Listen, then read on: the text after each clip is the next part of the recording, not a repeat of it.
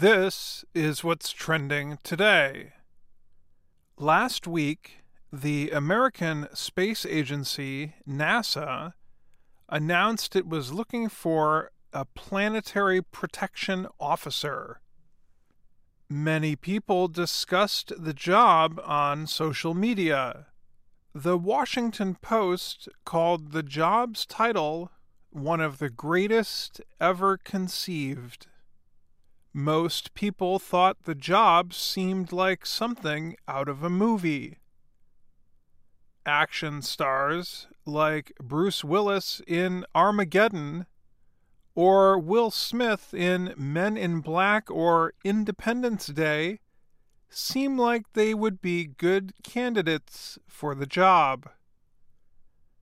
After NASA published the job description, a nine-year-old boy from the state of New Jersey wrote a letter to NASA.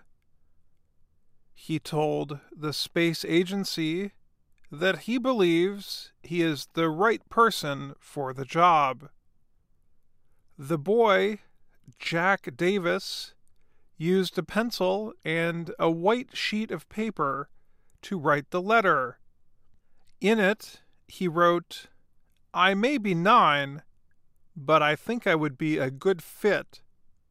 My sister says I am an alien. Also, I have seen all the space and alien movies I can see." Because he is still so young, Jack wrote, he can easily learn to think like an alien. Jack signed the letter with his official title, Guardian of the Galaxy. The job, however, is more about science and biology, and less about fighting aliens. The planetary protection officer must make sure that NASA does not bring invasive species or plants to other planets, and does not return from trips to space with anything that might harm Earth. Someone has been doing this job for NASA since the nineteen sixties.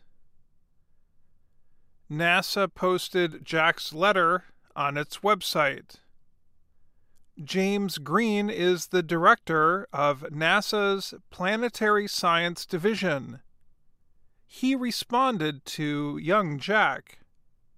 He explained that the person with the job protects Earth from tiny microbes when we bring samples back from the moon, asteroids, and Mars.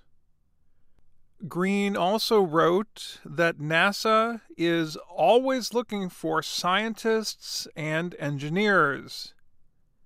He advised the boy to study hard and do well in school, and wrote, "We hope to see you here at NASA one of these days." Jonathan Rall is NASA's Planetary Research Director. He called Jack to congratulate him on his interest in the job.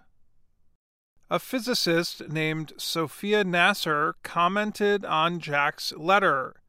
She wrote on Twitter, "I adore NASA's response to the young boy," and included a heart emoji.